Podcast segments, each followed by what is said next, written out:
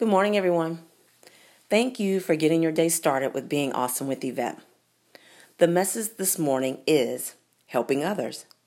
The message is coming from Romans chapter 12, verse 13. When God's people are in need, be ready to help them. Always be eager to practice hospitality. Are we truly helping someone that is in need, or are we just too busy with our own problems? We always want God to put people in our path to help us, but are we helping others?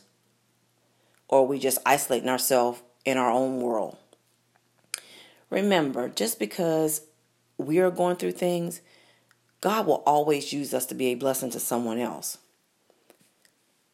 We shouldn't just talk about how good God is, but show how good God is by sharing your testimony of how you overcame to help someone else they may be going through a storm.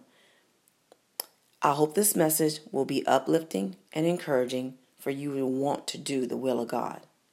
If you have enjoyed this message, please hit the reminder bell to be notified when I post the next message and share. I look forward to sharing another message with you tomorrow morning.